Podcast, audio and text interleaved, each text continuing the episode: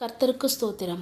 வாசிக்கும்படியாக தெரிந்து கொள்ளப்பட்ட இன்றைய வேத பகுதி சங்கீதம் தொண்ணூற்றி ஒன்று ஒன்று முதல் பதினாறு வரை உள்ள வசனங்கள்.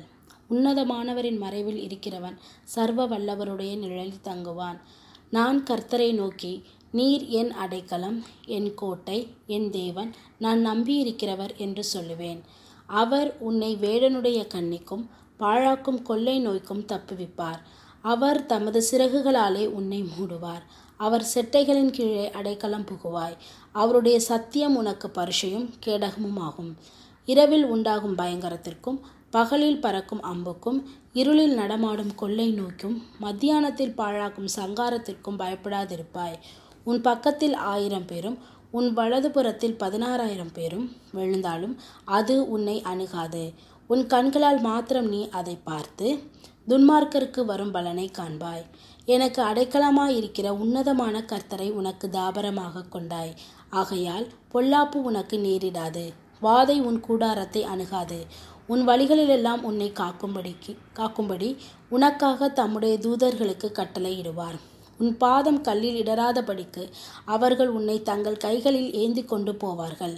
சிங்கத்தின் மேலும் விரியன் பாம்பின் மேலும் நீ நடந்து பாலசிங்கத்தையும் வலு சர்ப்பத்தையும் மிதித்து போடுவாய். அவன் என்னிடத்தில் வாஞ்சையாயிருக்கிறபடியால் அவனை விடுவிப்பேன். என் நாமத்தை அவன் அறிந்திருக்கிறபடியால் அவனை உயர்ந்த அடைக்கலத்திலே வைப்பேன். அவன் என்னை நோக்கி கூப்பிடுவான். நான் அவனுக்கு மறு உத்தரவு அருளிச் செய்வேன். ஆபத்தில் நானே அவனோடு இருந்து அவனை தப்புவித்து அவனை கனப்படுத்துவேன்.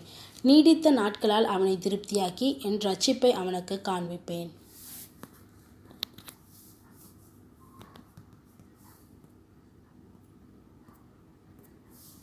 கர்த்தருக்குள் பிரியமானவர்களே இன்றைய வேத தியானத்திற்காக நாம் எடுத்துக்கொண்ட வசனம் சங்கீதம் தொண்ணூற்றி ஒன்று முதலாம் வசனம். உன்னதமானவரின் மறைவில் இருக்கிறவன் சர்வ வல்லவருடைய நிலையில் தங்குவான்.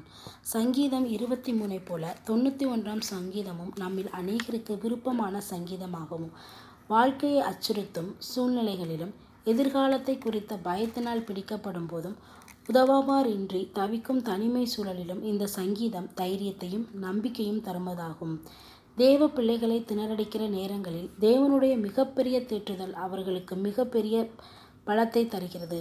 அதுவே தொண்ணூற்றி ஒன்றாம் சங்கீதத்தின் கருத்தாகும். இந்த சங்கீதம் முழுக்க கொடுக்கப்பட்டுள்ள ஆசீர்வாதங்கள் நிபந்தனைக்குட்பட்டது என்பதை ஒருவர் நன்றாக புரிந்து கொள்ள வேண்டும். அதை நாம் இரு தலைப்புகளில் காப்போம். வாழ்வது நேசிப்பது. வாழ்வது தேவனுக்குள் வாழ்வது.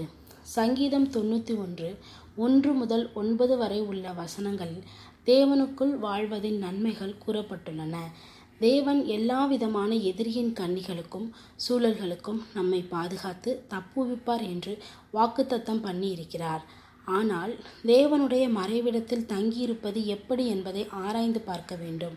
ஒன்று யோவான் நாலு பை பதினைந்தில் இப்படியாக சொல்லப்படுகின்றது. இயேசுவானவர் தேவனுடைய குமாரன் என்று அறிக்கை பண்ணுகிறவன் எவனோ அவனில் தேவன் நிலைத்திருக்கிறார் அவனும் தேவனில் நிலைத்திருக்கிறான்.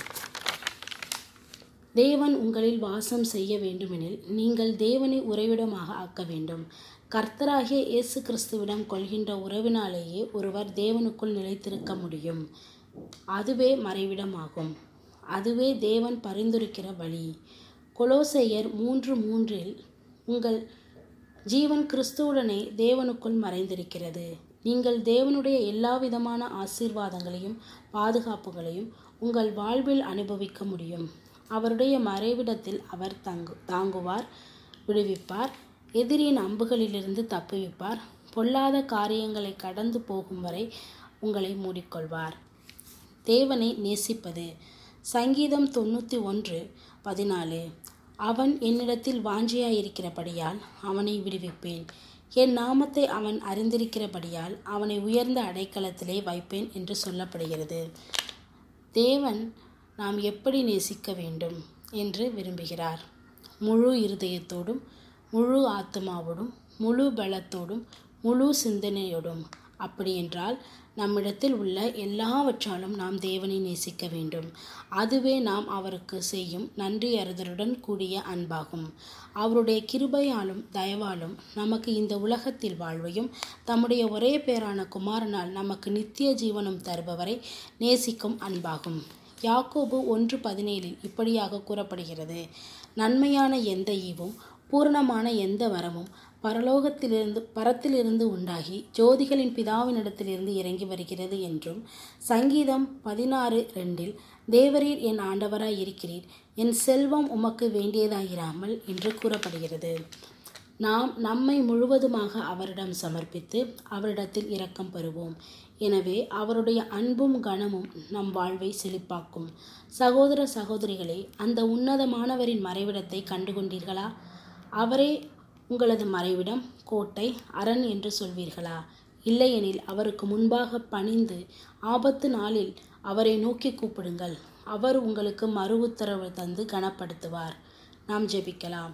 எங்கள் அன்பின் பரலோக பிதாவே உம்மை எங்கள் முழு இருதயத்தோடும் ஆத்மாவோடும் உள்ளத்தோடும் அன்பு கூர்ந்து உம்மை மறைவிடமாக கொள்ள கிருபை தாரும். நேசிக்கிற இயேசு கிறிஸ்துவின் மூலம் ஜெபிக்கிறோம். ஆமேன்.